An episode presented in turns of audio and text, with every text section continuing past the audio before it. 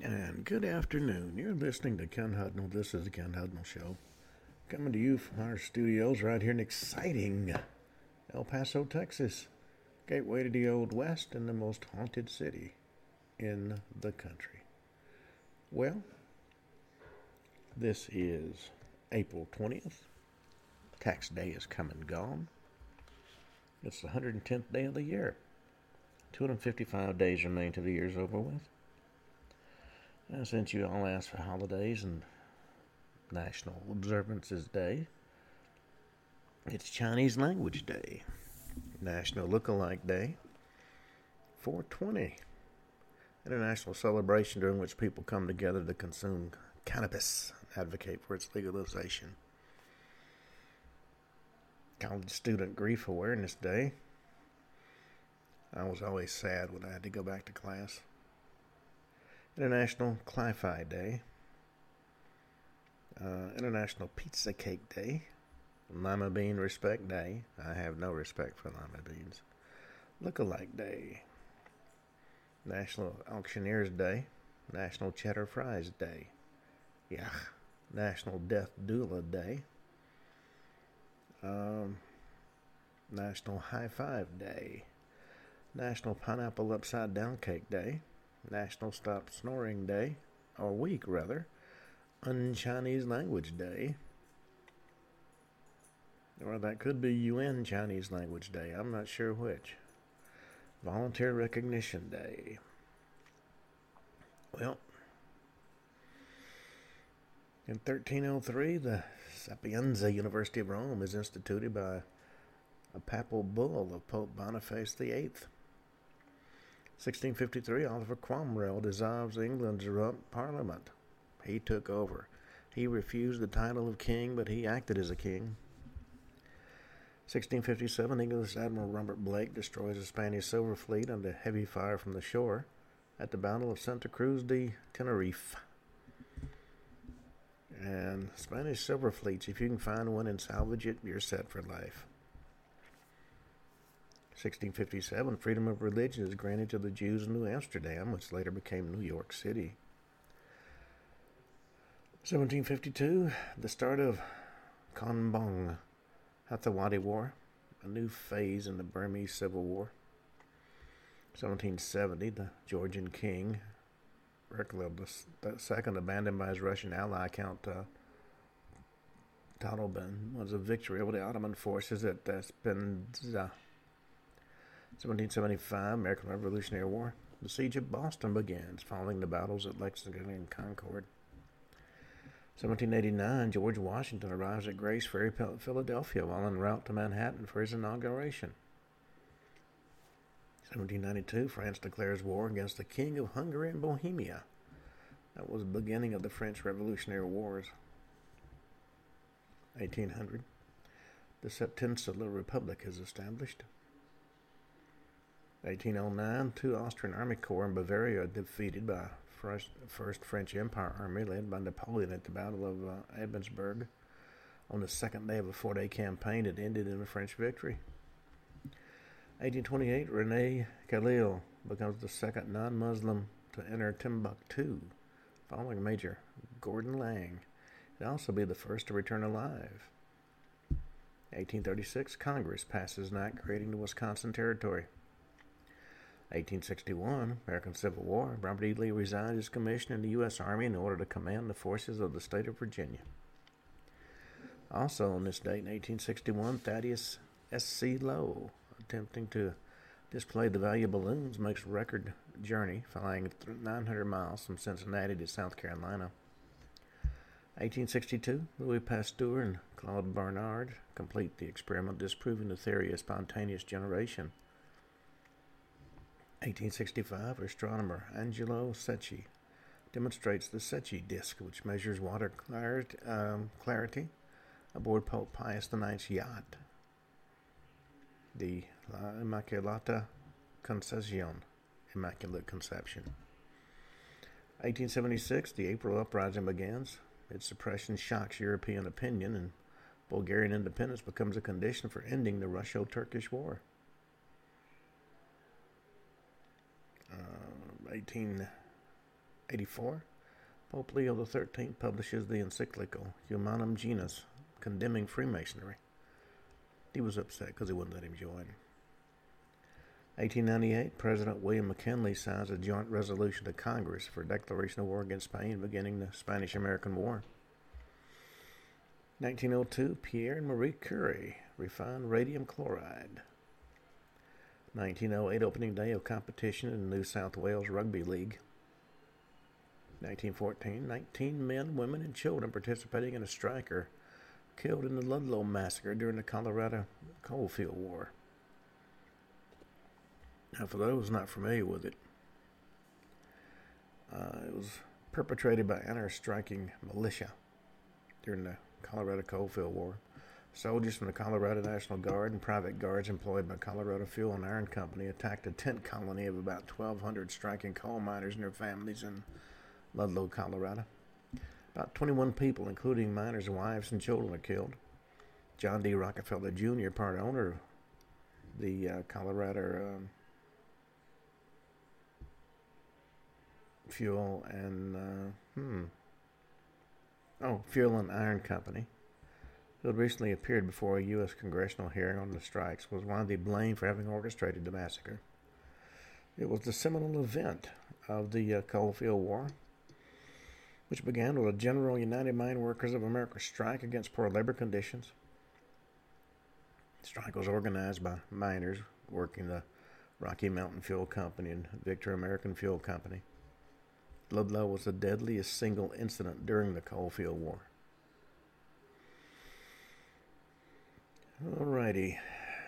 Uh, nineteen eighteen, Manfred von Richthofen, also known as the Red Baron, shoots down his seventy-ninth and eightieth victims, final victories before his death the next day. He also was one of the first to shoot down a U F O. nineteen twenty-two, the Soviet government creates a South Ossetian Autonomous Oblast within the Georgian uh, Soviet, so- Soviet Socialist Republic.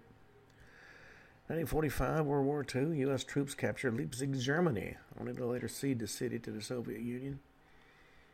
Uh, Truman would have cut off his right arm if it would have made Stalin happy. nineteen forty-five, the Fuhrer bunker. On his fifty-sixth birthday, Adolf Hitler makes his last trip to the surface to award Iron Crosses to boy soldiers of the Hitler Youth. And uh, for those that are interested in such things, as today is Hitler's birthday. nineteen forty-five, twenty Jewish children used in medical experiments at uh, Neuengamme are killed in the basement of the Bullenhauser uh, Dam School. Had to hide the evidence, don't you know? nineteen forty-six, the League of Nations officially dissolves on this date, giving most of its power to the United Nations. nineteen sixty-one, Cold War, failure of the Bay of Pigs invasion of U S-backed Cuban exiles against Cuba happened on this date. nineteen sixty-eight, English politician Enoch Powell makes his controversial Rivers of Blood speech. Also on this date in sixty-eight, South African Airways Flight two twenty-eight crashes near Hosea Kotoko International Airport in Southwest Africa, now Namibia. one hundred twenty-three people are killed. nineteen seventy-two, Apollo program. Apollo sixteen lunar module, commanded by John Young and piloted by Charles Duke, lands on the moon. nineteen ninety-eight, Air France Flight four twenty-two crashes after taking off from El Dorado International Airport in Bogota, Colombia. Kills all fifty-three people on board. This date in nineteen ninety-nine, Columbine High School Massacre. Eric Harris and Dylan Klebo killed thirteen and injured twenty-four before committing suicide at uh, Columbine High School in Columbine, Colorado. two thousand seven, Johnson Space Center shooting. William Phillips barricades himself with a handgun in NASA's Johnson Space Center in Houston, Texas, for killing a male hostage and then killing himself. two thousand eight, Danica Patrick wins the Indy Japan three hundred, becoming the first female driver in history to win an IndyCar race. twenty ten, the Deepwater Horizon drilling rig explodes in the Gulf of Mexico, kills eleven, and begins an oil spill that will last six months. twenty twelve, one hundred twenty-seven people were killed when a plane crashes in a red residential area near the Benazir Bhutto International Airport near Islamabad, Pakistan.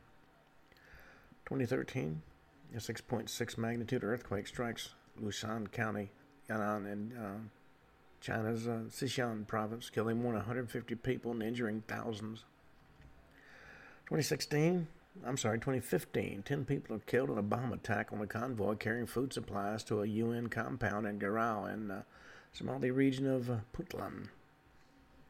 twenty twenty, for the first time in history, oil prices dropped below zero in effect of the twenty twenty Russian-Saudi Arabian oil price war. twenty twenty-one, the state of Minnesota versus Derek Michael Chauvin. Derek Chauvin is found guilty on all charges in the murder of George Floyd by the fourth Judicial District Court of Minnesota. A chimpanzee could have won that case. Such was the public opinion. Didn't matter what the truth was. Everything was done for publicity's sake, which is a sad thing about uh, how all this was handled. Well, we talked yesterday about um, the Atlanta Ripper and the murder of Pat Garrett. Today we're going to talk about the murder of William Desmond Taylor, who was a rather uh, powerful director. Now, in nineteen sixty-seven, Hollywood director King Vidor took on the job of solving the mystery behind the nineteen twenty-two murder of director William Desmond Taylor. And what he discovered was so explosive, he refused to reveal the identity of the killer. He still hasn't. Now, sometimes um,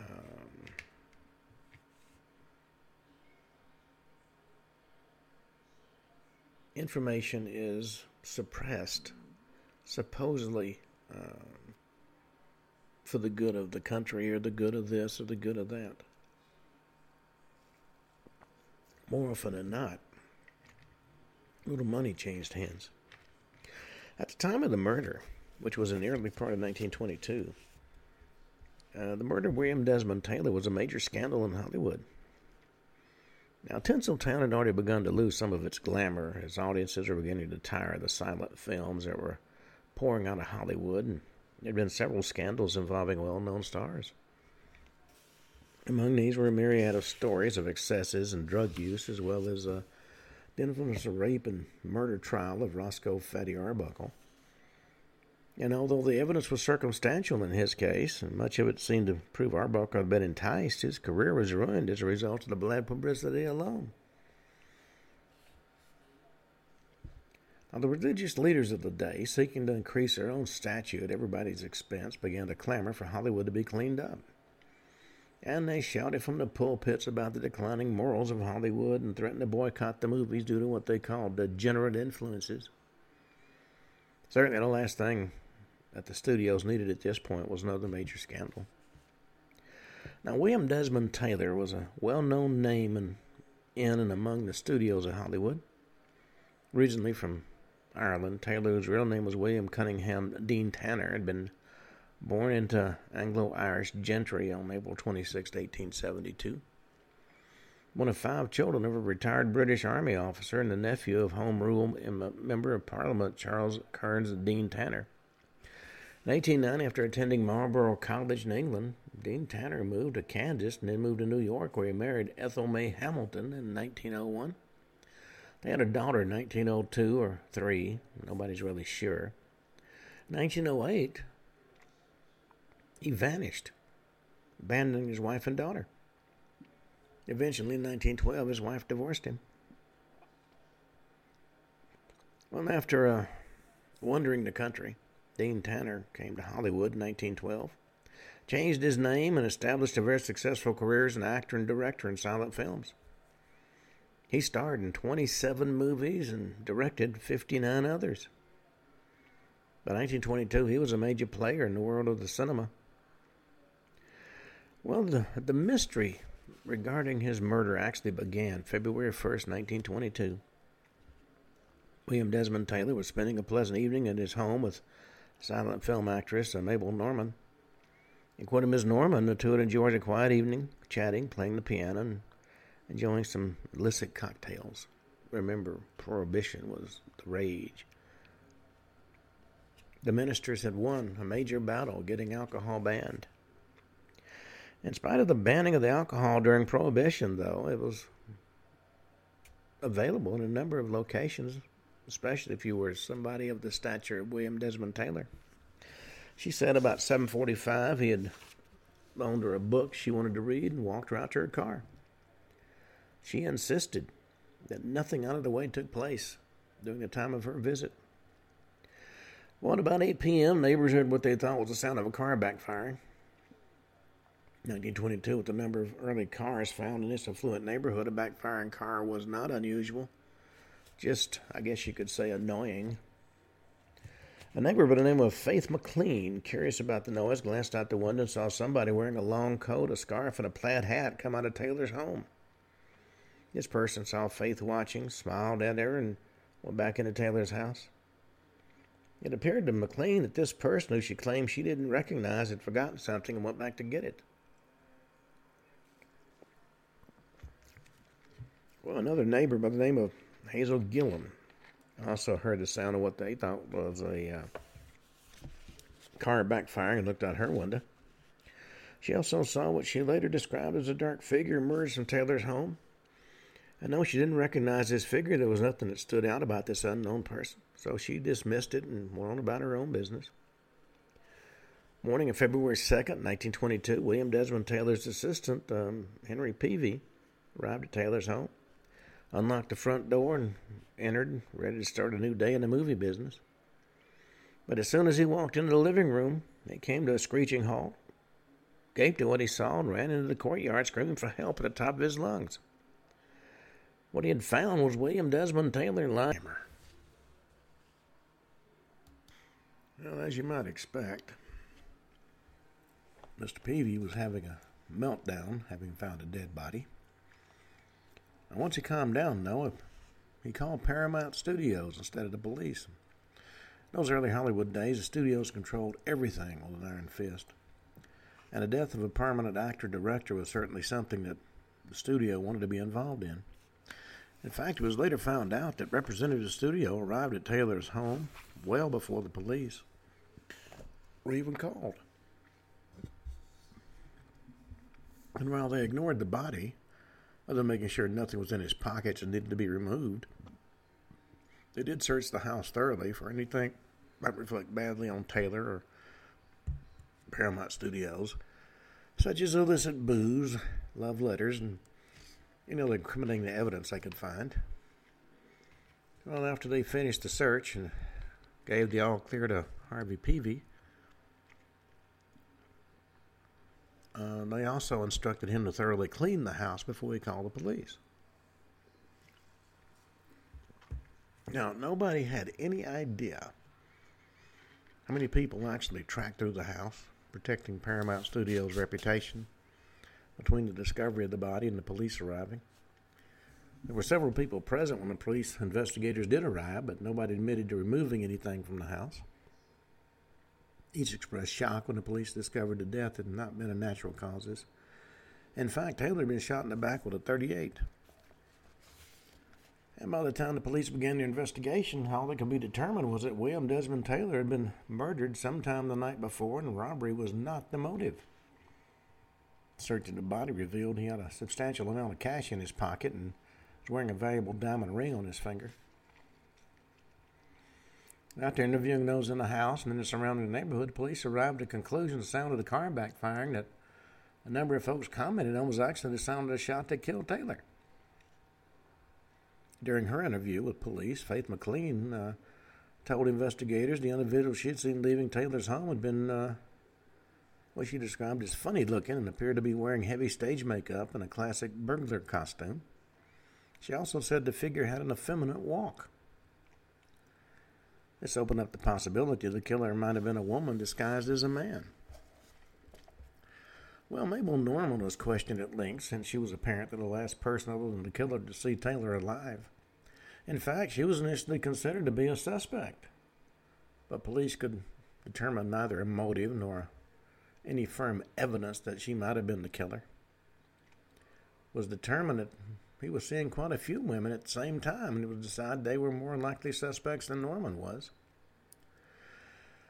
Police did discover that there was a possible and certainly scandalous relationship between the actress and former child star Mary Miles Mintner, who was only nineteen at the time of the murder.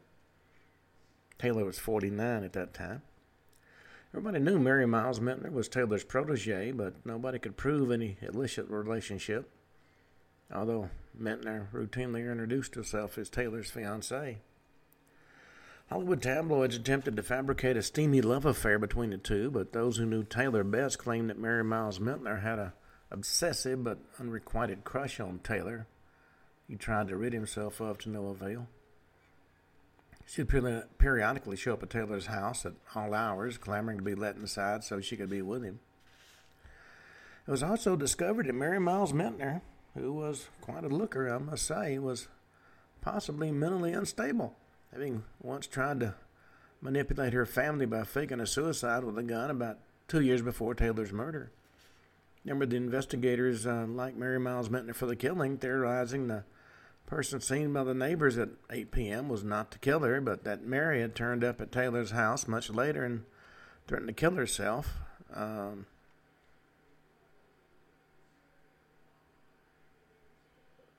unless Taylor wanted to return her affections.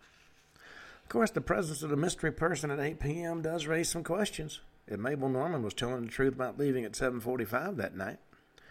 According to Mabel, there was only herself and Taylor in the house till she left in her limo, and nobody admitted to seeing anybody else arrive, so how did this mystery person get to the house? Then, of course, there's Mary Miles Mintner's mother, Charlotte Shelby, described all who knew her as a rabid, money-grabbing stage mother, known to be extremely protective of her daughter. It appeared to most that, uh, to Charlotte, Mary was much more than a daughter. She was a source of income. If she got married, Charlotte would lose control of Mary's fortune.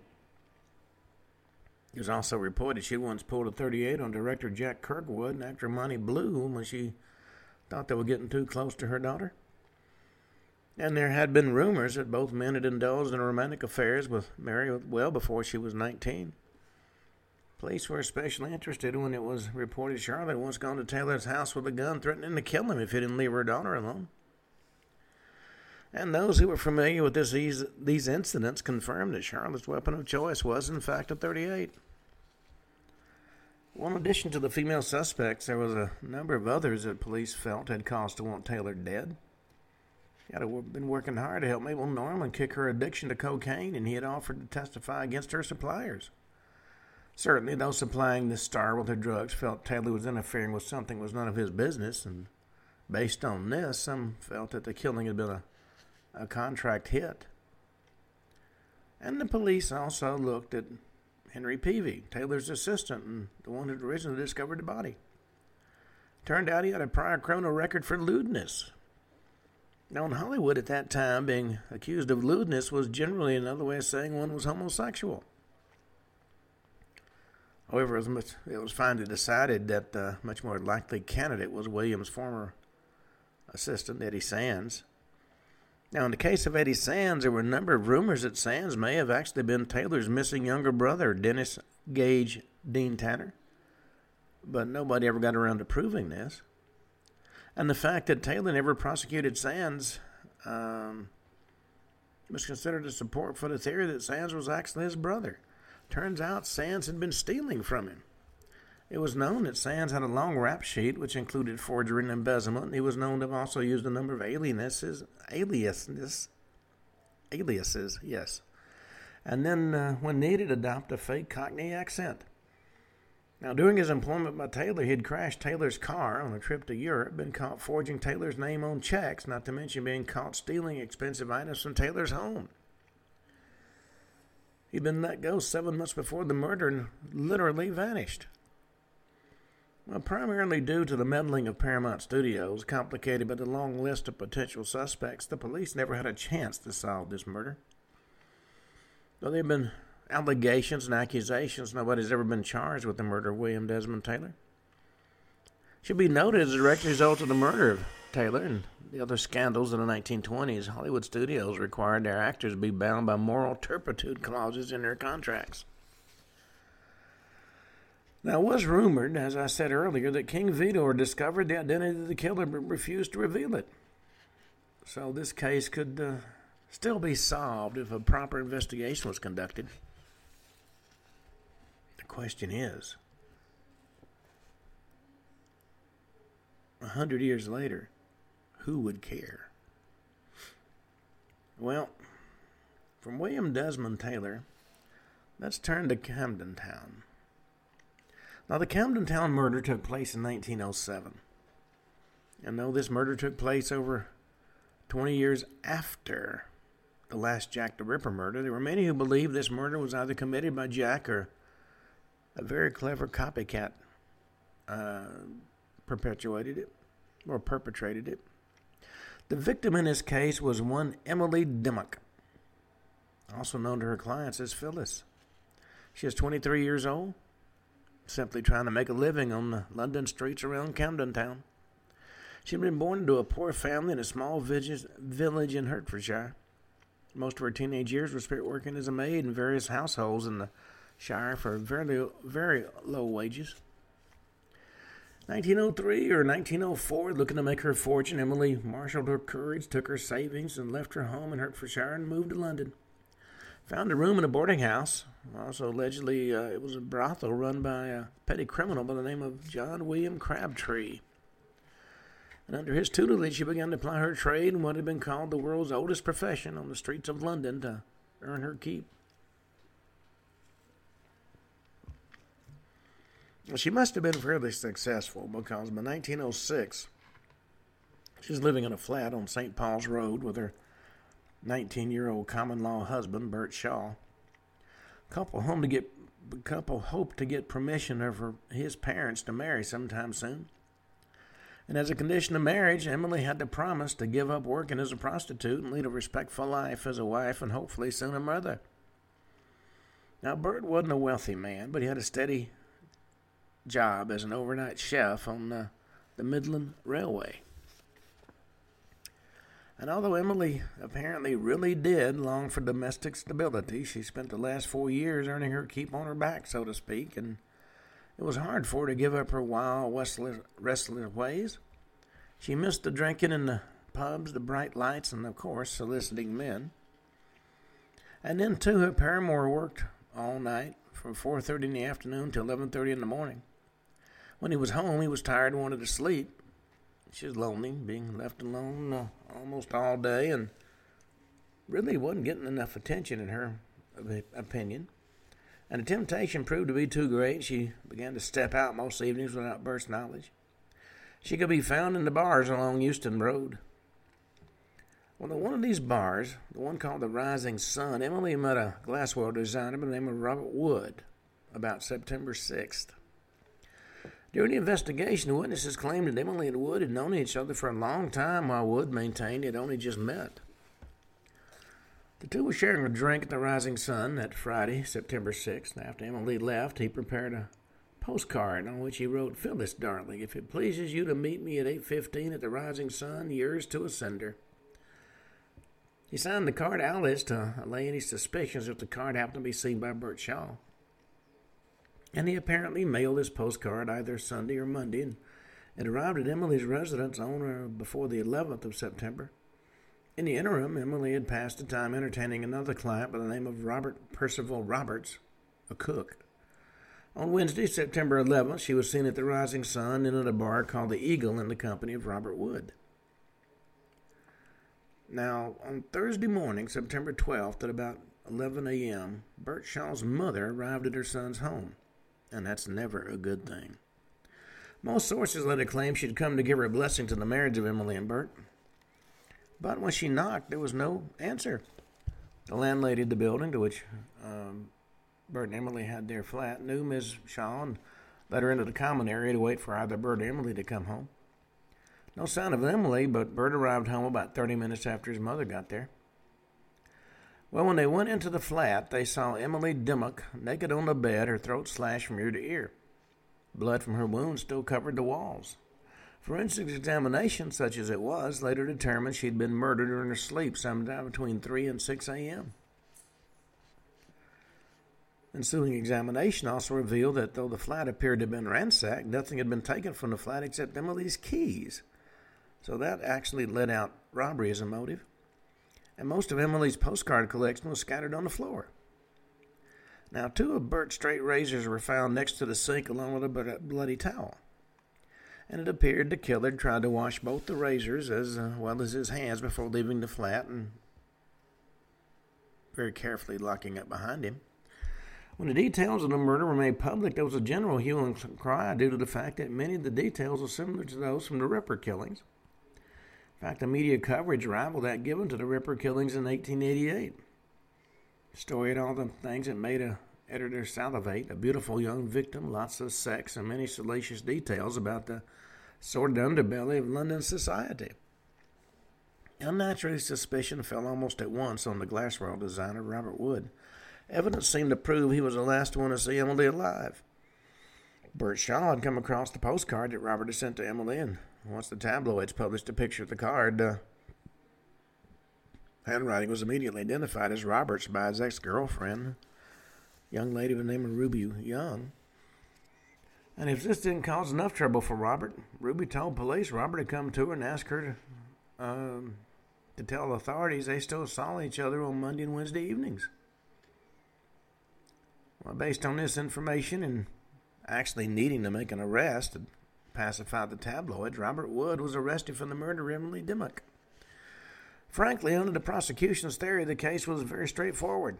They claimed on the evening of Wednesday, September eleventh, Emily met Robert Wood, his pr- plan at the Rising Sun. They'd gone to the Eagle, where they were seen by multiple witnesses. After this, according to prosecutors, the couple had gone to Emily's flat where they had sex. Emily fell asleep, and for some unknown reason, Robert killed Emily by slashing her throat. Then he searched the flat for the postcard he'd sent her, and failing to find it, let himself out and locked up using her keys. Well, the evidence against Robert continued to pour in. Emily's former landlord, John Crabtree, came forward and claimed that Robert Wood used to visit Emily all the time when she lived in his boarding house. Now, this, of course, contradicted Robert's statement he'd only just met Emily on the sixth. Make matters worse, a number of other witnesses came forward to say that Robert and Emily had been seen together many times prior to the sixth of September. Well, a neighbor of Emily's by the name of Robert McCowan claimed he had seen a man in the street near the Shaw house a few minutes before six a.m. on the morning of the murder. Now, this man had a very odd gait, left hand held stiffly in his pocket, the right shoulder uh, jerking in time with his right foot. And according to authorities, this was the identical gait displayed by Robert Wood. And all this evidence, coupled with Ruby Young's testimony, Robert tried to use her to manufacture an alibi, made his conviction for the murder of Emily Dimmock all that more certain. Well, there's an old saying, don't count your chickens before they hatch. And the same can be said for murder convictions. The defense raised a number of issues that began to make the case look less certain as to uh, Robert's guilt. First off, Emily received a letter in the mail. Oddly enough, she burned the letter after reading it. Investigators found only a few scraps when they examined the ashes in the fireplace. However, Robert Percival Roberts, another of her clients who had admitted he spent three nights with her prior to her death, said that she had shown him the letter before she burned it. It was addressed to Phyllis, her professional name, if you will, and said, will you meet me at the bar of the Eagle in Camden Town, eight thirty tonight, Wednesday? And it was signed Bert. Now, Emily's common-law husband was named Bert, but he was, surprisingly enough, never a suspect in her murder.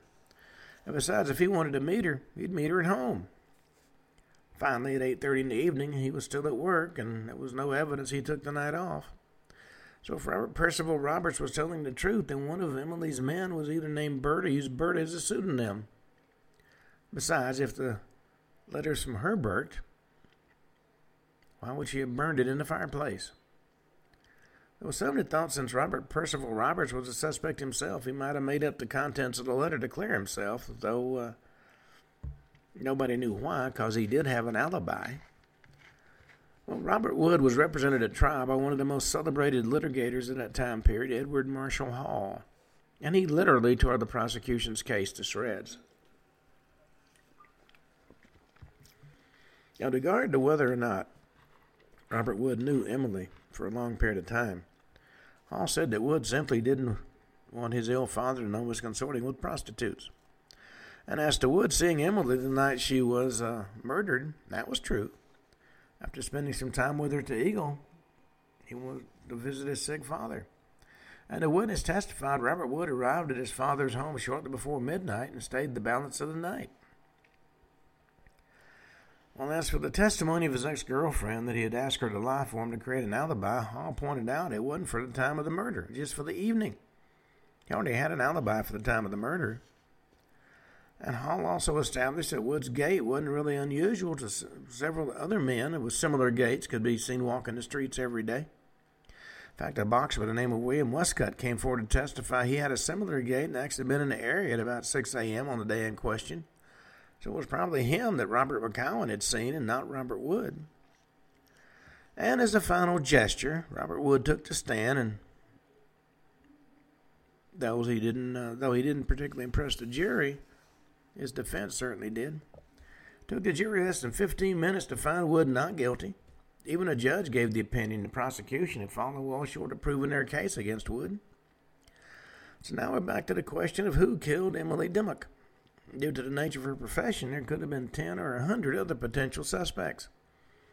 She could have run into a former client, or maybe it was a new client that killed her. Many suspected Robert Percival Roberts was the killer. However, both his friend and his landlady testified he was in his own flat the entire night of the murder. During his own testimony, John Crabtree mentioned an individual he knew only as Scotty who had come around the boarding house and threatened both himself and Emily with a straight razor. He claimed that Scotty claimed uh, that Emily had ruined his life. However, police were never able to identify Scotty. Now, Crabtree also mentioned a, name of the, a man by the name of Robert Mackey, also known as Scotch Bob. This man, he testified, used to spend a great deal of time with Emily. Police investigated Mackey and at first believed he'd been in Scotland at the time of the murder, but then they found out that the dates he claimed he'd been in Scotland were not correct. However, for whatever reason, police never followed up on this suspect. They had their killer. Two other witnesses, uh, Miss Sharpies and uh, Mister Harvey, testified they'd seen Emily around midnight on the night of her murder at King's Cross, accompanied by a big man who wasn't Robert Wood. Police were never able to identify this man either. Apparently, the Keystone Cops have a British uh, extension. In spite of the numerous witnesses and the continuing list of suspects, there was a never-ending stream of theories regarding the murder. One of the most interesting was that it was actually the work of Jack the Ripper. In this theory, it was alleged that Jack was actually Walter Sickert, a renowned artist of the day. Sickert had been suspected by many of being Jack the Ripper, and he lived near Emily's flat and demonstrated a fascination for her murder. Now, it is true Sickert was one of many suspected of being Jack the Ripper, but it was never proven. It's also true Sickert was fascinated with Emily's murder, but the primary evidence against him was a series of paintings and sketches showing clothed men sitting near her, standing over her, naked women. To add fuel to this particular fire, in two thousand two, crime writer Patricia uh, Cornwell wrote a book that not only accused Sickert of being Jack the Ripper, but also alleged that he killed Emily Dimmock as well. She claimed that many of his paintings bore an uncanny resemblance to the Ripper crime scenes. Now, her theories were somewhat discredited when she was accused of having destroyed one of his paintings while trying to obtain D N A to prove he committed the murders. Certainly proving Walter Sickert was Jack the Ripper and also committed the Camden Town murder would have been a major feather in any investigator's cap. However, the chance that the same person committed both the Ripper murders and killed Emily Dimmock is slim. After all, it must be remembered there was a twenty-year gap between the, the last certain Ripper murder and the death of the young prostitute. Additionally, there were some other similarities, and there were also a number of differences. Of course, a thorough forensic examination just might reveal some clues that had been previously revealed. I guess you would have to ask, who knows? Only the shadow. Well, you know, we've written many, many um, stories of unsolved murders. You know, one of the, my favorite though, which we did some time back, but it bears repeating, dealt with Jack the Axeman. Now, murders are difficult to solve when there's clear motive and a known suspect. But when there's absolutely no motive and not even an inkling of an idea as to who the suspect might be, solving a murder is almost impossible. Now, everybody's heard about Jack the Ripper, also called the Whitechapel murderer, as well as Leather Apron. This was the, name, the names given to an unidentified serial killer who terrorized, terrorized the Whitechapel section of London in eighteen eighty-eight. Now, the Whitechapel area of London in the eighteen eighties was something of a world unto itself. Overcrowded, terrible work and living conditions. When I went there in the uh, nineteen eighties, it still wasn't a place I would uh, go without watching my back. Even the very atmosphere of the, of the area aided the actions of this mysterious killer who slipped through the rainy, foggy London nights, prowling through the winding, dingy streets to ambush his next victim. And though most writers claim that uh, Jack the Ripper killed only five, only the five best-known prostitutes, uh, linked to him by popular legend is actually eleven or more murders actually linked to him by the police. The police refer to these killings as the Whitechapel murders. They don't refer to it as Jack the Ripper's murders. There's also evidence he may have killed several more than reported before vanishing into the mist and fog of London. And all these associated murders demonstrated the same modus operandi that became known as the Ripper's trademark. Throat slashed, abdominal and genital areas mutilation, uh, removal of internal organs, and facial mutilation. Just as today, in the mid eighteen hundreds, London was receiving a major influx of immigrants from numerous other countries that swelled the population of London beyond belief. Whether it was immigrants from Ireland or Jewish refugees escaping the, the pogroms in Tsarist Russia, these newcomers, mostly poor, some with just the clothes on their backs, swelled the population of the poor neighborhoods almost to the bursting point. It's from these struggling immigrants that poured into the ever-growing slums that Jack the Ripper chose his victims, committing increasingly gruesome murders till they inexplicably vanished into history. Or did he? Across the oceans, New Orleans, Louisiana, the early nineteen hundreds was almost a world unto itself. And though it's a major city of the southern United States, it is and always has been unlike any other city in the country, primarily due to its French Cajun roots. French Quarter's long been known as an area where dreams are born, and you can lose yourself in the sounds of music to be heard in a few other places. There's also an aura of mystery and delicious danger that overlies the city as, as practitioners of voodoo and the, you know, the black arts work side by side with those who strive to modernize this steadily growing city. I mean, New Orleans was the home of the mysterious and lovely Marie Laveau, called the Queen of Voodoo, who held the entire city in the palm of one delicate hand for several decades. As a major coastal city, New Orleans also boasts an atmosphere unlike few other locations. The night can range from hot and sultry to cool and moist, as your skin is caressed by cool ocean breezes if you're lucky enough to live close to the shore, or hot and muggy in the winding streets of the growing city.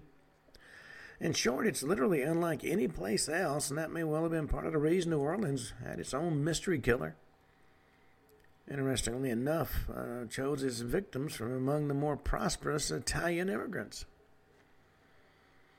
Was it simply coincidence that Jack the Axeman, as many came to call this mysterious killer, chose his victims from among those who came to this country seeking a better life?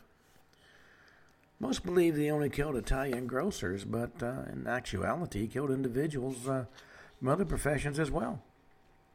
Even more interesting was the reaction of neighbors who wanted to get involved in these tragedies. These murders gave neighbors and victims the chance to settle scores, real or imagined, with those unfortunate enough to get caught up in the tragedy as well. And, of course, there was the media fanning the flames, accusing, trying, and convicting those suspected of being the culprits, and the newspapers without any more evidence than the police had. And like the killings attributed to Jack the Ripper, the first killing by Jack the Axeman raised the eyebrows of the victim's social set, but it didn't provoke the fear that additional murders, murders would later cause. It should be considered that the backdrop for these murders was the fact that there was a world war raging in Europe in nineteen eighteen, and a lot of American soldiers were there. As a result, most of the attention of not only the city but the world was focused on the, the war news. In the beginning, more attention was paid to the war news and to the news closer to home. So what would become a reign of terror in this city caught between two worlds, as it were, began on the night of May twenty-third, nineteen eighteen. Early hours of May twenty-fourth, Joseph and Catherine Maggio, an Italian immigrant couple who ran a small grocery, were discovered in their beds, dead. They'd been assaulted with their own axe that had been taken from their own back, excuse me, their own backyard. Their throats had also been sliced with a razor. In fact, Miss Maggio's throat had been slashed so deeply her head almost severed from her body, killing off the, la- uh, the razor, lying on the floor in a pool of blood. Subsequent investigation revealed that nothing appeared to have been stolen. Police Mister Mag- beneath Mister Maggio's pillar was over one hundred dollars in cash from his store. In nineteen eighteen, that was a considerable sum of money, let me tell you. The killer also ignored Miz Maggio's jewelry lying on a dresser, also apparently entered and left the combination home store by chiseling out a panel from the rear door. In another similarity to the Ripple case, a handwritten message was found written on the sidewalk near the Maggio home. And it said, Mister Maggio was going to sit up tonight, just like Miss Tony. Never discovered who wrote that message. Well, in their enthusiasm, they quickly closed the case, and based on the unsupported word of a neighbor that he had seen Andrew Maggio, Joseph's brother, come home between two and three in the morning, both Andrew and Jake, Maggio's brothers, who also lived in the combination home business, were arrested on literally no evidence other than they lived in the same house. Well, to the embarrassment of the police, both had to be shortly released. Long-time members of the police force, and some reporters to be sure, remember in nineteen eleven, three other Italian grocers had been murdered by an axe-wielding killer. In two of the cases, their wives had also been murdered.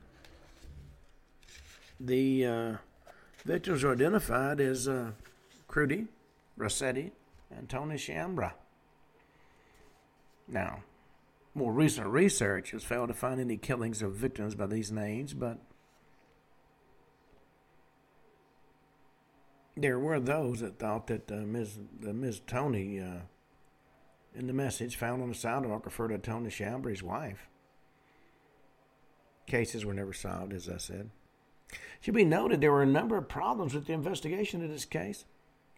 The detective placed in charge of the Maggio case was killed by a burglary suspect, so a new lead detective had to be assigned who was unable to find the numerous leads mentioned to the press by his predecessor. Now, such was the barrage of lurid headlines from the battlefields of France that filled the front page of the local papers that by the time of the second attack, most people had forgotten about the first attack. June of nineteen eighteen, a Polish immigrant by the name of Louis Bessemer and his paramour, Erekle Two, were attacked in their bed with an axe taken from their yard by a mysterious killer. Now, it was interesting. It was hard to know if the neighbors were more shocked to find out the couple were living in sin or that there had been an attack. Uh, in those days, um, a lot of couples apparently uh, took the cheap way out and had uh, common law marriages. And of course, neighbors never knew. Just as in the first killing, a panel had been removed from the door to allow the killer to enter, and once again, nothing was stolen from the home or the business. Victims had their throats slashed and their faces were mutilated, though whether intentionally as a result of the attack was uncertain. However, in this instance, both the victims survived the attack, although Harriet Lowe died of her injuries later. Now, Lowe's behavior was odd, to say the least. Though she professed not to know the identity of her assailant, she first accused Bessemer of trying to kill her and then said he was a German spy. District Attorney, under intense pressure to solve the axe murder and based on what he called a deathbed station, statement by Lowe, ignoring the similarities between this attack and the Maggio murders, charged Bessemer with the murder of Lowe when she died two months after the attack. While he didn't accuse Bessemer of the earlier murder of Maggio, he certainly did nothing to discourage such talk among the citizens of New Orleans.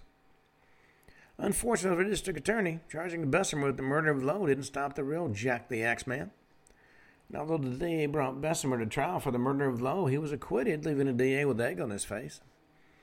And there had been a rumor that the Mafia was involved in the Maggio killing since they were Italian, and but since Bessemer was not Italian, it's not of inquiry. It fell short. On its face, the Bessemer case did seem tied to the Maggio murders. First witness, John Zunca, arrived at the Bessemer grocery in the early hours of June twenty-eighth, nineteen eighteen, to deliver bread and cakes. He found a panel of the door had been carved out, so he pounded on the door until the groggy Louis Bessemer, blood streaming from a bloody head wound, answered the door. Z- uh, Zunca pushed past him and uh, discovered Lowe in her bed with a very bloody wound on her head. While in the hospital, Harriet Lowe made the statements about Bessemer being a German spy, which brought in the federal government. Letter clear to being a spy. It should be understood the only evidence ever submitted Bessemer was guilty of anything were Lowe's completely unsupported statements. And the enthusiasm of the police to make an arrest.